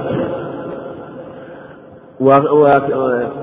أو غيرها من الصلوات. فالقاعدة هذه قاعدة الصلوات إلا استثني بالدليل مثل الصلاة مثل بعض الصلوات المفروضة. وعن السائب بن يزيد رضي الله عنه قال آه، أن معاوية رضي الله عنه قال له إذا صليت الجمعة فلا تصلها بصلاة حتى تتكلم أو تخرج فإن رسول الله صلى الله عليه وسلم أمرنا بذلك ألا نصل صلاة بصلاة حتى نتكلم أو نخرج رواه مسلم. وفي هذا أنه لا توصل صلاة بصلاة. وظاهر الأمر الوجوب أنه لا توصل الصلاة بالصلاة. وهذا يشمل الجمعة يشمل الجمعة وغيرها وأنه إذا صلى صليت أي صلاة مفروضة لا يقوم ويصلي ركعتين بعد مباشرة بل يشرع أن يفصل بينها بكلام أو تسبيح كما في هذا الخبر. وعن أبي هريرة رضي الله عنه ويقال أن حتى نتكلم أو نخرج يعني يتكلم بأي كلام والأفضل أن يكون ذكرا أو يخرج يعني يخرج من مكانه إلى مكان آخر أو يخرج من المسجد. وعن أبي هريرة رضي الله عنه قال قال رسول الله صلى الله عليه وسلم من اغتسل ثم أتى الجمعة فصلى ما قدر له ثم أنصت حتى يفرغ الإمام من خطبته ثم يصلي معه ما غفر له ما بينه وبين الجمعة الأخرى وفضل ثلاثة أيام رواه مسلم. وهذا الخبر سبق معناه لكن قال من اغتسل ثم أتى الجمعة. بمشروعيه الاغتسال للجمعة وقد صحت الأخبار بذلك عنه عليه الصلاة والسلام. وفي الصحيحين من حديث أبي سعيد الخدري غسل يوم الجمعة واجب على كل مختلف في صحيح مسلم عن عثمان على كل مسلم.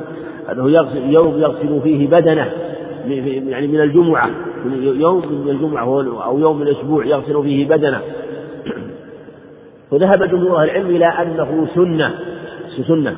والمصنف رحمه الله ذكر هذه الرواية ومسلم رحمه الله ذكره بروايتين الرواية الأولى من اغتسل يوم الجمعة من اغتسل فصلى ما قدر له. والرواية الثانية من توضأ يوم الجمعة ثم أتى الصلاة من توضأ. وهذا وهذا أوضح لجماهير أهل العلم وهذا أوضح وقد يكون ذكر هذا الدليل فيما يظهر أولى لو ذكره المصنف لو ذكر رواية من توضأ لأنه أصح دليل في بيان أن غسل يوم الجمعة ليس بواجب. أما الأدلة الدالة على تأكده فهي واضحة وأكثر من دليل منها حديث وأشهرها حديث أبي سعيد الخدري الصحيحين وفي حديث وفي حديث ابن عمر الصحيحين من أتى الجمعة فليغتسل صحيح البخاري عن عائشة لو أنكم اغتسلتم ليومكم هذا وجاء أيضا غيره من الأخبار في هذا الباب. لكن أصح ما استدل به جماهير العلم أن يوم الجمعة ليس بواجب. قوله عليه الصلاة والسلام من توضأ يوم الجمعة. قال ذكر الوضوء. فدل دل فدل هذا الخبر أن جميع الأخبار التي جاءت المراد ليس المراد بوجوب الحتم إنما الوجوب أن الشيء. أنه متأكد وليس المراد به أنه حتم وأنه واجب. ويدلون حديث سمرة الحسن عن سمرة وجاء رواه ابن ماجه والترمذي وغيره وكذلك جاء الشاهد عن انس رضي الله عنه انه عليه الصلاه والسلام قال من اغتسل يوم الجمعة فبها نعمة من توضأ فبها نعمة من توضأ يوم الجمعة فبها ونعمة ومن اغتسل فالغسل أفضل. وهذا خبر وما من يدل على لما ذهب إليه جماهير أهل العلم واستدلوا أيضا بأدلة أخرى من حديث عائشة اللي سبق لو أنكم اغتسلتم ليومكم هذا قال يدل على عدم الوجوب لكنه متأكد وليس بواجب. وكذلك أيضا فيه فصلى ما قدر شاهد لما سبق أنه يصلي قبل الجمعة ما كتب الله له وعنه رضي الله عنه أن رسول الله صلى الله عليه وسلم ذكر يوم الجمعة فقال في ساعة لا يوافقها مسلم لا يوافقها عبد مسلم وهو قائم يصلي يسأل الله عز وجل شيئا إلا أعطاه إياه وأشار بيده يقللها. متفق عليه. وفي رواية لمسلم وهي ساعة خفيفة. وفي هذا وفي قول وفي هذا الخبر في ساعة يوم الجمعة. واختلف العلماء فيها على أقوال كثيرة. وذكر مسلم رحمه الله حديث آخر. قال وعن أبي بردة رضي الله وعن أبي بردة عن أبيه رضي الله عنه وأبوه أبو موسى الأشعري رضي الله عنه عبد الله بن قيس. قال سمعت رسول الله صلى الله عليه وسلم يقول هي ما بين أن يجلس الإمام إلى أن تقضى الصلاة. رواه مسلم ورجح الدار قطني أنه من قول أبي بردة. وفي حديث عبد الله بن سلام عند ابن ماجه وعن جابر عند أبي داود والنسائي أنها ما بين صلاة العصر وغروب الشمس. وقد اختلف فيها على أكثر من أربعين قولا أمليتها في شرح البخاري في فتح الباري. وقد ذكر ثلاثة وأربعين قولا في هذه المسألة رحمه لكن الغالب أقوال مهجورة ومتروكة منها هذه الأقوال أنها رفعت وهي أقوال ضعيفة وأصحها أصح هذه الأقوال قولان. أصح هذه الأقوال وهو وهما القولان اللذان ذكره المصنف رحمه الله. القول الأول أنها ما بين ما بين الصلاة ما بين الخطبة إلى أن تقضى الصلاة. ما بين أن يصعد الإمام المنبر إلى أن تقضى الصلاة. والقول الثاني أنها بعد صلاة العصر أو آخر صلاة أو آخر ساعة بعد صلاة العصر. هذان القولان هما أصح الأقوال. والقول الأول وهو أنها ما بين إلى أن تقضى الصلاة إلى أن تقرأ الصلاة وهي ما بين جلوس الإمام إلى أن تقرأ الصلاة. رجحوا جمع من العلم من جهة أنها أنه في صحيح مسلم. لكن ضعف هذا الترجيح من جهة أن الترجيح بما في أحد الصحيحين يشترط أن لا يكون قد طعن في هذا الخبر. وهذا الخبر قد طعن فيه من بجهتين. الجهة الأولى أنه قيل إنه من قول أبي بردة فقد رواه كثير من الأئمة وأخص أصحابه من الكوفة عنه أنه من قوله ليس مرفوعا إلى النبي عليه الصلاة والسلام. الثاني أن فيه انقطاع لأن مخرمة بن كيد لم يسمع من أبيه كما قال هو إنه لم يسمع من أبيه. وعلى هذا رجحوا القول الثاني. وأنها بعد صلاة العصر إلى أن تغرب الشمس أو ما في آخر صلاة أو آخر ساعة من يوم الجمعة لأن أخباره أكثر لأن الأخبار فيه أكثر وأصح. وهذا القول أرجح من من جهة الأول أنه ثبت أنه جاء في حديث عبد الله بن سلام. الثاني أنه جاء في حديث جابر بن عبد الله كما ذكر المصنف الأمر الثالث أنه قال أبو سلمة عبد الرحمن اجتمع أصحاب النبي عليه الصلاة والسلام كما روى سعيد المنصور فلم يتفرق. أو قال فتفرقوا واتفقوا على يعني واتفقوا على أن ساعة الجمعة هي من آخر ساعة أن ساعة الإجابة في يوم الجمعة هي آخر ساعة من يوم الجمعة بعد صلاة العصر أو من آخر ساعة بعد صلاة آه، العصر. هذه ولهذا رجح هذا القول. وجنح ابن القيم رحمه الله وقد قال الإمام أحمد رحمه الله أيضا أنها في هذين الوقتين وأنها تتحرى في هذين الوقتين. وعلى هذا على المسلم أن يتحراها في هذين الوقتين. وأرجح وأرجح هذين الوقتين وقت القول الثاني وهو أنها آخر ساعة من يوم العصر يوم الجمعة. وتحريها في هذين الوقتين أولى وهي من جلوس الإمام إلى أن تقضى الصلاة. والوقت الثاني آخر ساعة من يوم الجمعة. وعن جابر رضي الله عن جابر رضي الله عنه قال مضت السنة أن في كل أربعين فصاعدا جمعة. رواه الدار قطني بإسناد ضعيف. وهذا الخبر إسناده في الحقيقة ساقط وثالث يقول المصنف ضعيف لا يكفي. وفيه رجل متهم أو فهو في حكم موضوع عند أهل العلم. والمصنف رحمه الله ذكر هذا الخبر كأنه غاب عنه أنه أنه أنه ضعيف أو أنه ساقط. غاب عنه أنه ساقط وهو وظن أنه ضعيف ولم يذكر الخبر الآخر عند لم يذكر الخبر الآخر عند أبي داود وهو أنها وأنهم اجتمعوا وكانوا قدر أربعين. قلت قال قلت كم أنتم؟ قال قدر أربعين. وهو الذي ذكره آه، أصحاب المذهب آه، ذكروا في كتب المذهب أنها أنها أنهم أربعون. واحتجوا بهذا الخبر كما في رواية أبي داود. لأن ذاك الخبر ليس بصريح الدلالة. وهذا صريح لكنه لا يصح. فلو صح لكان دليل المسألة. وسبق معنا واستعجلنا نحن الكلام في هذه المسألة في أول الكلام وذكرنا أن فيها أقوال عدة وأن صحها يكون بثلاثة بثلاثة أو اثنان والإمام. وعن سمرة بن جندب أن النبي صلى الله عليه وسلم كان يستغفر للمؤمنين والمؤمنات في كل جمعة رواه البزار بإسناد لين. وقول بإسناد اللين فيه نظر والصواب أنه كسابقه وأن إسناد أنه إسناد ساقط أو ثالث لأنه من طريق يوسف بن خالد السمتي وهو متهم وهو, في وهو حديث موضوع أو في حكم الموضوع وفيه ما أشار صنف رحمه الله أنه كان يستغفر للمؤمنات. وقد ذهب أهل العلم وجمع من أهل العلم إلى أنه يشرع أن يدعو في صلاته أن يدعو في صلاته وأن يستغفر للمؤمنين والمؤمنات ولأن يوم الجمعة يوم له فضله فيشرع الدعاء فيه. لا لهذا الخبر لكن من جهة أن القاعدة أن الأوقات المستجابة الأوقات المستجابة يشرع فيها الدعاء.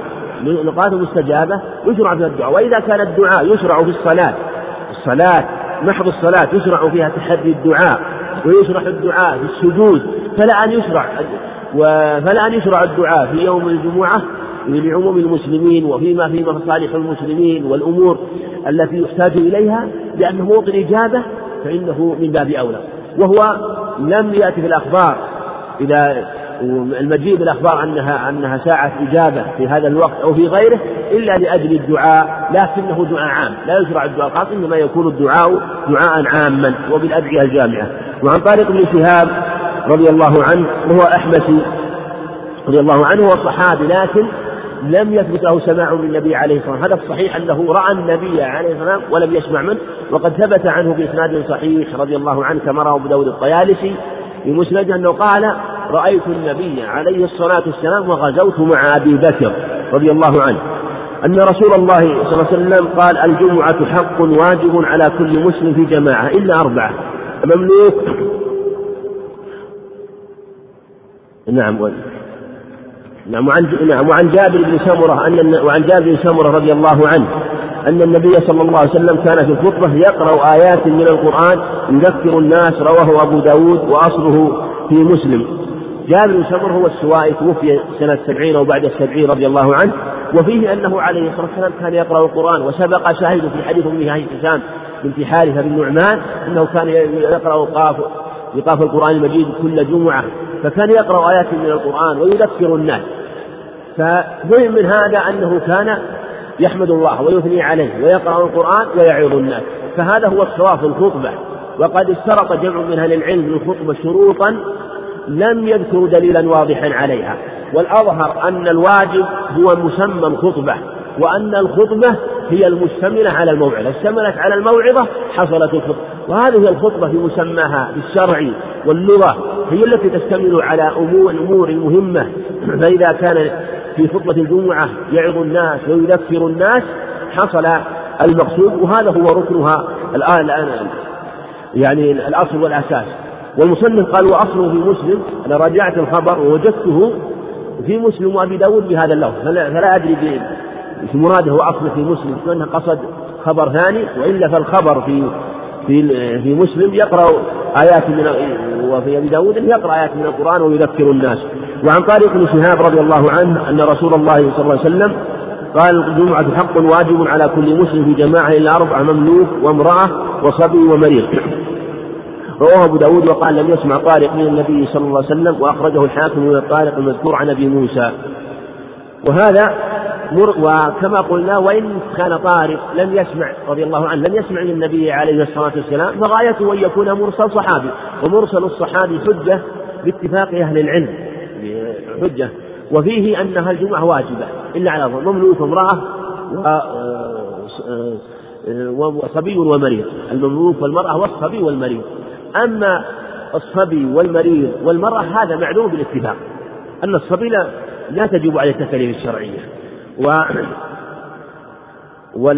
والمرأة كذلك أيضا. بل المرأة لا يشرع لها الحضور عند جماعة من العلم. قالوا لا يشرع لها الحضور. كما أنه لا يشرع لها حضور الجماعة وصلاتها في بيتها أفضل فالجمعة كذلك فالجمعة إلا أن قد يتخيل من جهة سماع الخطبة وأنها قد تستفيد يعني وقد يقال عند حاجتها لذلك لأمر أمور أنه يشرع لأجل سماعها العلم والفائدة. لكن الأصل أن المرأة لا يشرع لها حضور هذه الجماعة لا يشرع أو الأفضل لها أن تصلي في بيتها خشية الفتنة بها وهكذا أمر عليه الصلاة والسلام في الأخبار الصحيحة إلا من حاجة وأمر يعرضوا له. إلا إذا كان في جماعة النساء فلا بأس أن تحضر درسا في جماعة النساء. كذلك مملوك امرأة و والمريض والمريض أيضا معلوم الأدلة أنه المريض المراد المريض الذي يمنعه من الحضور ويشق عليه الحضور. المملوك ذهب جماهير أهل العلم إلى أنه لا يجب عليه. وقيل تجب عليه كما تجب عليه سائر التكاليف الشرعية. فتجب عليه جمهور أهل العلم قالوا إنها لا تجب عليه هذا الخبر وهو خبر جيد. وقد يقال إنه خاص بالجمعة فلا تجب عليه لأنه ربما قال وقتها فانشغل عن عمل سيده. أما غيرها فالأصل هو الوجوب إلا ما استثني بالدليل كهذا الخبر. وعن ابن عمر رضي الله عنهما قال قال رسول الله صلى الله عليه وسلم ليس على مسافر الجمعة. رواه الطبراني بإسناد ضعيف كما وهو ضعيف كما ذكر المصنف رحمه الله لكن اتفق أهل العلم على أن الجمعة ليست على المسافر وهذا له أقسام. القسم الأول أن يقال أن المسافر لا يقيم الجمعة أن هو بنفسه لا يقيم الجمعة مثلا لا يصليها في لا يصليها في سفره لا يصليها في طريقه. والرسول عليه الصلاة والسلام لم يصلي الجمعة في سفره ولم يعهد أن صلاها. فكونه يصلي هو يقيم الجمعة بنفسه ويصليها ويقيمها هذا لا يشرع. ولو أقام قال جماهير أهل العلم لو صلى الجمعة فإنها هو قول الأئمة الأربعة فلا تصح منه ويجب عليه يصليها وأن يعيدها ظهرا. إلا من متأول ظهر له شيء من هذا ففعل أما إذا فعلها عن غير علم فإنها تبطل ولا تصح منه. الأمر الثاني أن يصلي تبعا لغيره تبعا لغيره.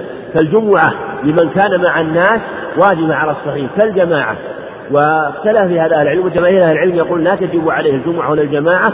والقول الثاني أنها تجب الجمعة والجماعة لعموم الأدلة التي دلت على وجوب الحضور للجمعة والجماعة في الأمر بحضور الصلاة والأمر بالحضور إذا سمع النداء. الجمعة على من سمع النداء قال أتسمع النداء فأجب فوجوبها فإذا وجبت الجماعة أو فإذا وجبت الجماعة لذلك الأعمى مع شدة عذره فكونه تجب على المسافر أيضا كذلك. إلا أن المسافر يخفف عنه ما لا يخفف عن غيره. فإذا كان له عذر أدنى عذر أو يشق عليه الحضور أو يريد أن يرتاح لحاجته إلى النوم أو ينشغل فإنه يعذر. ليس كالمقيم الحاضر فعذره أخف من عذر غيره. وعن عبد الله بن مسعود رضي الله عنه قال كان رسول الله صلى الله عليه وسلم إذا استوى على المنبر استقبلناه بوجوهنا رواه الترمذي بإسناد ضعيف وهو إسناده ضعيف وهو ضعيف جدا لأنه من طريق محمد بن الفضل بن عطية قال وله شاهد من حديث البراء عند ابن خزيمة وهذا الأثر أخرجه البيهقي حديث البراء أخرجه البيهقي وأنهم كانوا يستقبلون عليه الصلاة والسلام بوجوههم وهذا هو الذي عليه جماهير أهل العلم أن السنة أن يستقبلوا الخطيب أن يستقبلوا وهو في صفوفه وفي أماكنه يعني ينحرف وينصرف إليه وهو ينصرف إليه بقلبه وينصرف إليه بقالب بوجهه فيجتمع وهذا أدعى إلى الحضور والأخبار في هذا ضعيفة الأخبار في هذا الباب ضعيفة ولهذا اعتمد البخاري رحمه الله لما ذكر هذه المسألة بوب قال ما معنى استقبال الإمام الناس واستقبال الناس الإمام؟ معنى هذه الترجمة ذكر معنى هذه الترجمة وذكر عن أنس وعن مسعود أنهم استقبلوا الإمام استقبلوا الخطيب.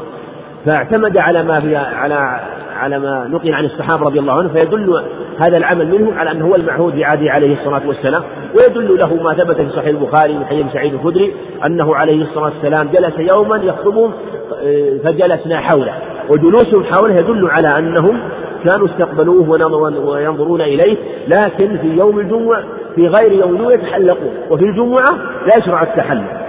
لا يشرع التحلق حول الإمام أو أن يتحلق الناس جماعات لا. يشرع أن يكونوا صفوفا. يشرع أن يكونوا صفوفا وأن يستقبلوا الإمام وال... وعن الحكم بن حزم هذا هو الكلفي رضي الله عنه.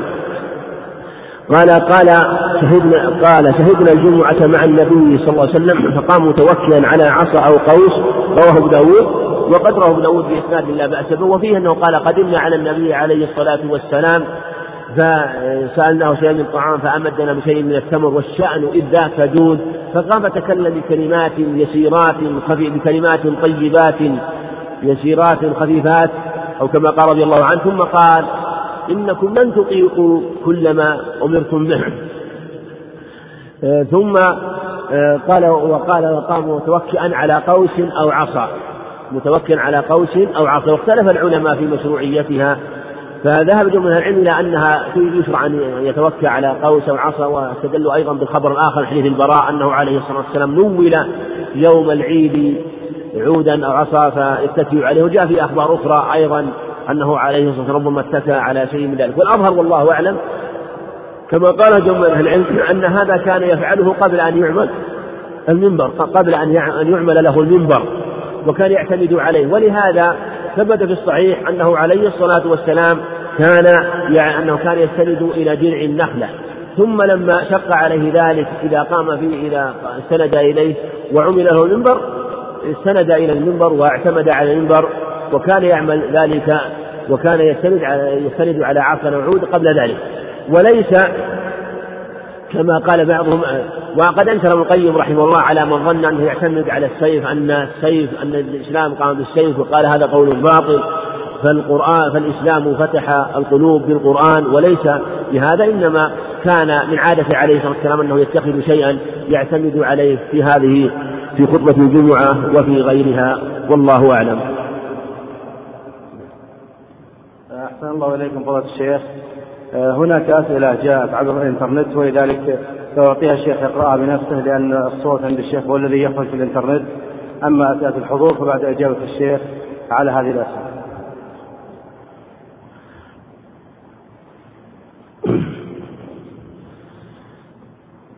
يقول هل هذا سؤال من فرنسا هل للمرأة أن تخرج لصلاة الجمعة في المسجد مع الجماعة سبق أن قلنا أنها إن خرجت فلا بأس مع الحكمة والتستر.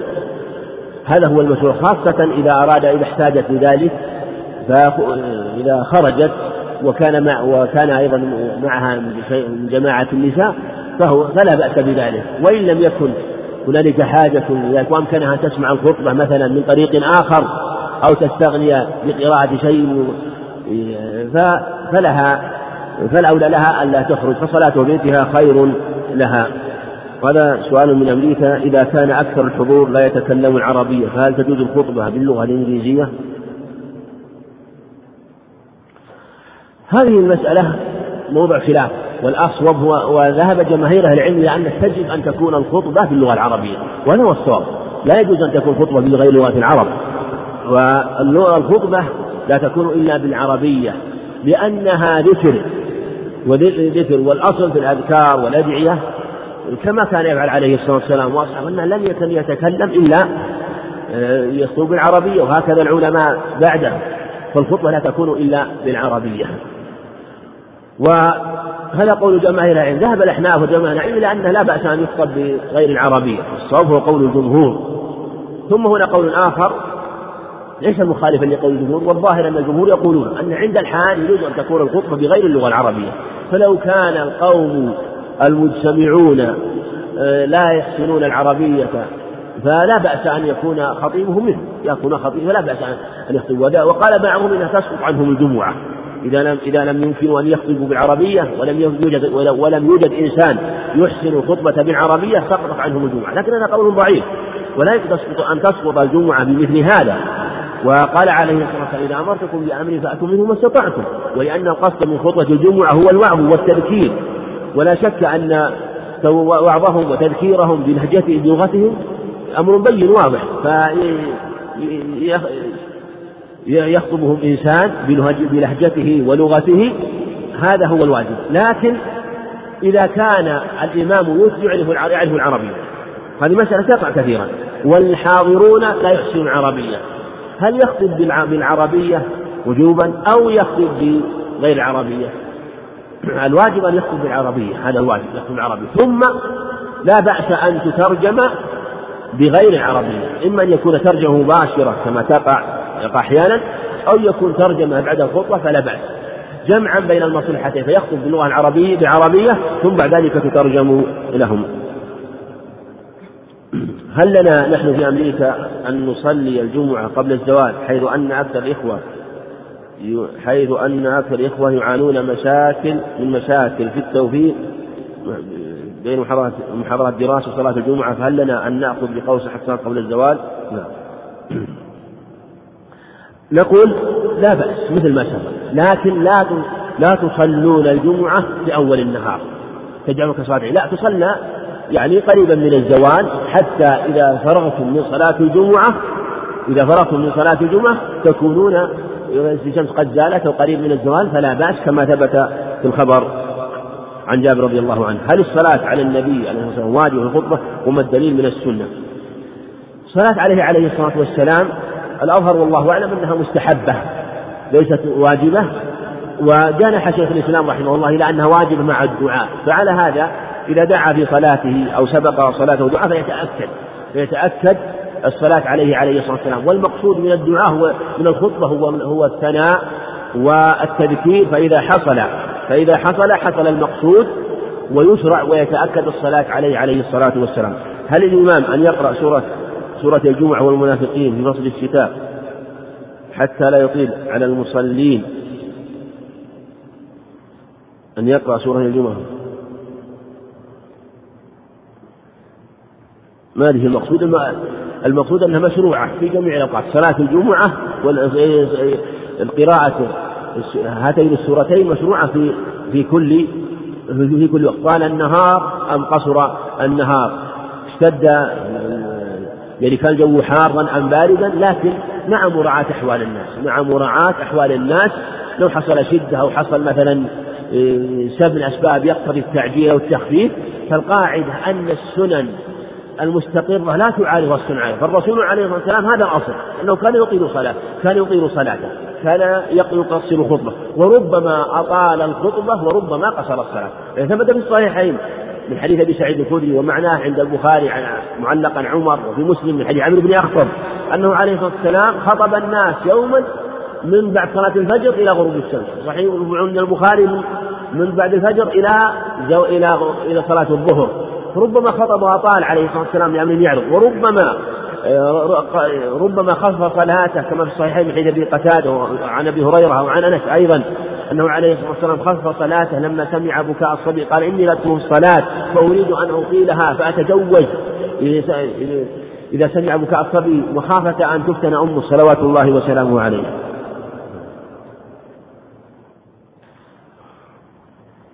ما كيفية قراءة في الخطبة؟ وهل ترتل وما حكم ترتيل الخطبة سواء القرآن أو القصائد الوعظية مثل النونية؟ ليظهر والله أعلم الأقرب والله أعلم أنه ليس المعنى أنه كان يقرأه مجرد قراءة إنما كان يقرأه ويوضح عليه الصلاة والسلام. الأقرب ولهذا الأظهر أنه إما أنه كان يخطب بها جميع جميعا أو يخطو ببعضها وربما قرأ بعضها. الله أعلم محتمل هذا ومحتمل هذا أنه يقرأها جميعا في كل خطبة أو يقرأ بعضها في خطبة ويكملها في الخطبة الثانية. لكن كان يشرح ويبين هذا الأفضل. كان يبين ليست مجرد قراءة يبين الناس ويعظهم ويذكرهم. هذا هو الذي يحصل به آه، المقصود عند عند قراءة القرآن. القصائد كذلك لا بأس. أقول لا بأس من يعني الشيء الواضي لكن على وجه لا يغلب. على وجه لا يغلب فلا بأس إذا كان لأنه لأن لأنه كلام سواء كان نثرا أم شعر الكلام كلام فهو حسن والشعر كلام حسنه حسن. فإذا كان النثر منه حسن فالشعر منه أحسن وربما كان أبلغ في إيصاله إلى القلوب. إذا كان وقت صلاة الجمعة يبدأ قبيل الزوال فكيف نصلي؟ نحمل حديث من حضر في الساعة الأولى كأنما قر بدنه الحديث. ما في منافاة؟ ما في منافاة الحضور الحضور شيء و بل هذا موافق هذا موافق. نحن نقول يصلي قبل ما نقول يصلي في الساعة الأولى. والساعات كما قال الجمهور ليس المراد بها لحظات كما قال مالك وأنها لحظات قبل الزوال. لا الصواب قول الجمهور وأنها ساعات واختلف فيها والأظهر أنها تكون بعد طلوع الشمس. يقسم الوقت بعد طلوع الشمس إلى آه، زوال هذا بهذه الساعات. بهذه الساعات. واختلف في عدد الساعات. من خمس إلى سبع. مع اختلاف الروايات في هذا. فمن جاء في الساعة الأولى فكأنما قرر بدنه والسنة أن تكون الصلاة قريبا من الزوال. ما رأيك في كتاب منظومة بلوغ المرام وكتاب الإمام بتخريج؟ حديث بلوغ المرام. منظومة بلوغ المرام هذا ما أدري عنه ما ما اطلعت عليه. كتاب الإلمام بتخريج حديث بلوغ المرام.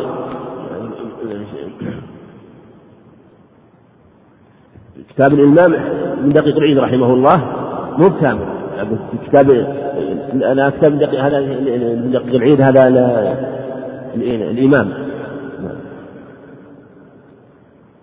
المقصود كتاب كتاب بلوغ المرام مخدوم له شروحات كثيرة.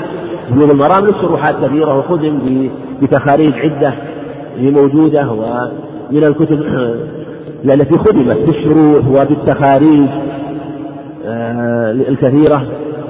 ومن أشهرها سبل السلام سبل السلام و وكذلك أيضا بالشروحات وللتخاريج كثيرة كثير منها ما, اطلعت عليه. لكن المقصود أنه الحمد لله من الكتب التي خدمت خدمت وشرحت وهذا مما يظن بحسنية صاحبه حيث أن الكتاب خدم ونفع الله به بكثرة الكتب التي خدمته شرحا وتخريجا. فالحمد لله على ذلك. السلام عليكم ورحمة الله وبركاته. وعليكم السلام ورحمة الله وبركاته. ما معنى قول أم هشام بنت الحارث؟ أنه صلى الله عليه وسلم يقرأ قاف كل جمعة فهل مشروع قراءة كل جمعة؟ وما هو حد الإطالة في خطبة الجمعة؟ وما هو حد الإطالة في خطبة الجمعة في هذه الجمعة؟ هذا سبق في سؤال سابق وأنه يقرأها والظاهر أنه ظاهر الخبر أنه يقرأها كل جمعة الظاهر الخبر أنه يقرأها جميعا. وأنه كان يقرأها جميعا وأنه كان يبين معانيها عليه الصلاة والسلام. يقول كما تعلمون ليست هناك فترة زمنية طويلة بين أذان الجمعة في الحرمين وبعض الناس يصلي بين هذين الآذانين ويدام على ذلك مستدل بالحديث بين كل أذانين صلاة.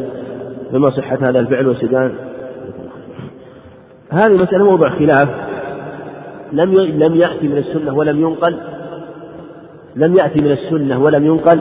دليل يدل على مشروعية الصلاة بعد بعد النداء الأول. والنداء الأول كأنما كان في عهد عثمان رضي النداء الأول إنما كان في عهد عثمان رضي الله عنه. والمعروف النداء الذي كان بين يديه عليه الصلاة والسلام يوم الجمعة يوم الجمعة عند عندما يريد الخطبة. هذا هو المعروف. أما الصلاة بعد النداء الأول بعد النداء الأول هذا موضوع نظر فيما فيما أذكر وما أعرف أن شيخ الإسلام رحمه الله له بحث في هذه المسألة. وأنه يميل إلى استدل بأدلة استدل بأدلة في هذا المعنى يميل إلى إلى الجواز وإلى المشروعية من جهة أن هذا مشروع وأنه ربما دخل في عموم قوله عليه الصلاة والسلام بين كل أذين صلاة وما أشبه ذلك أدلة ذكرها وأظن أيضا طال البحث في هذا رحمه الله. لكن القاعدة في مثل هذا أن لا نقول إن هذا مشروع إلا بدليل وهذا لم يفعل لعلي عليه الصلاة والسلام. هذه القاعدة في هذه العبادة. فالقول بأنه يشرع ركعتين أو يشرع الصلاة بعد الآذان الأول وأنه إذا فرغ من الآذان الأول ليقوم يصلي ركعتين هذا موضع نظر. إلا الإنسان معتاد الإنسان صلى قبل الأذان ثم أذن واستمع ثم أراد أن يقوم بعد لا بأس. أما أن يكون جالس في المسجد جالس في المسجد ثم لما أذن الأذان الأول قام فصلى فالأظهر عدم مشروعيته أما إذا كان دخل والإمام يؤذن الأذان الأول فإنه لا بأس أن يصلي إذا أمكن ذلك. إذا كان يمكن ذلك. أو آه، كان هو يصلي قبل الأذان ثم أذن فاستمع ثم بعد الفراغ من الأذان أمكن أن يصلي فلا بأس. فالمقصود هو أن ألا تقصد إلى الصلاة قصدا. لا تقصد إلى الصلاة قصدا هذا لا بأس به. هل خطبة الجمعة في الأصل قبل الصلاة أم بعدها؟ لا خطبة الجمعة قبل الصلاة. الخطبة أولا ثم الصلاة بعد ذلك. هذا في الجمعة. إنما هذا في صلاة الجمعة قبل الصلاة. وصلاة والعيدان والعيدان بعد الصلاة. والاستسقاء يجوز قبله وبعده. فالأقسام ثلاثة. الجمعة تكون قبل الصلاة اتفاقا الخطبة. وفي العيدين تكون الصلاة أولا والخطبة بعدها. وفي الاستسقاء مخير تارة يفعل كما يفعل في الجمعة وتارة يفعل كما يفعل في العيدين كما ثبتت بذلك الأخبار عنه عليه الصلاة والسلام. هل عندما يدخل الرجل إلى المسجد والإمام على المنبر والمؤذن يرفع الأذان هل يسمع الأذان أم يصلي؟ علما بأن سماع الأذان سنة بينهما سماع خطبة بينما سماع خطبة واجب. الأظهر والله أعلم أنه يستمع الأذان هذا الأقرب. وإن دخل والإمام إن دخل والإمام يؤذن فيستمع الأذان هذا الأقرب أما قوله بأن سماع الأذان سنة موضع نظر القول بالوجوب قول قوي. وإن كان قول جماهير أهل العلم أن إجابة المؤذن سنة لكن ذهب الأحناف إلى الوجوب واستدلوا بقوله عليه الصلاة والسلام من سمع النداء إذا سمعتم النداء فقولوا مثل ما يقول في لفظ سمعتم مؤذن فقولوا مثل ما يقول المؤذن واستدلوا به بالحديث صحيح مسلم عن أبي هريرة أن الرجل أنه عليه الصلاة والسلام سمع مؤذن يؤذن فقال على الفطرة ثم سمع يقول أشهد أن لا إله إلا الله فقال يقول الله أكبر قال على الفطرة فقال أشهد أن لا إله إلا قال خرج من النار. فلا دلالة فيه. فالقول بالوجوب قول فعليك تجمع بين المصلحتين. تجيب المؤذن ثم بعد ذلك تصلي ثم صلاة الركعتين لا تنافي السماع. صلاة الركعتين لا تنافي السماع. وإلا الرسول عليه الصلاة والسلام قال لذلك الرجل صلي ركعتين. وجماهير العلم يقول تحية المسجد سنة ليست بواجبة. بل إن القائلين بالوجوب في الأذان أكثر من القائلين بالوجوب التحية. فالأئمة الأربعة يقولون بأن سنية سنية تحية المسجد مع أن الصواب أن يصليها. إذا أنك لو صلى لو دخل لو دخلت والإمام يخطب فإنك تصلي ركعتين مع أنها سنة عند جماهير العلم ولأنه لا ينافي الاستماع والإنصات بالخطبة إذا صلى جميع أهل البلد العيد إذا صلى جميع أهل البلد العيد فهل يجب إقامة الجمعة؟ الإمام إذا وافق العيد الجمعة. نعم يجب أن يصلي الإمام وأن يكون معه العدد الواجب للجمعة على خلاف في الأقوال. فمن قال إن الواجب أربعون قال يجب أن يصلي أربعون مع الإمام. ومن قال إن الواجب 12 قال يصلي مع 12 ومن قال الواجب أربع قال يصلي مع أربعة. ومن قال الواجب ثلاث يصلي أربعة فعلى هذا نقول يجب أن أن يصلي الإمام أن تقام الجمعة في المكان الذي تقام الجمعة ويكون مع الإمام اثنان وبه يحصل الوجوب بهما. قوله في الحديث فيه ساعة لا يوافقها عبد مسلم وهو قائم يصلي ما المراد بالصلاة؟ أهي الشرعية؟ لا قوله قوله قائم معناه ملازم مو قائم من القيام. قوله قائم أي ملازم يصلي يدعو. هذا معنى قوله قائم. ليس المراد قائم من القيام وأن يصلي من الصلاة لا. ما تبقى من مادة هذا الشريط تتابعونها في الشريط السابق. مع تحيات إخوانكم في تسجيلات الراية الإسلامية بالرياض والسلام عليكم ورحمة الله وبركاته. جزا الله فضيلة الشيخ خيرا على ما قدم وجعله في ميزان حسناته. والسلام عليكم ورحمة الله وبركاته.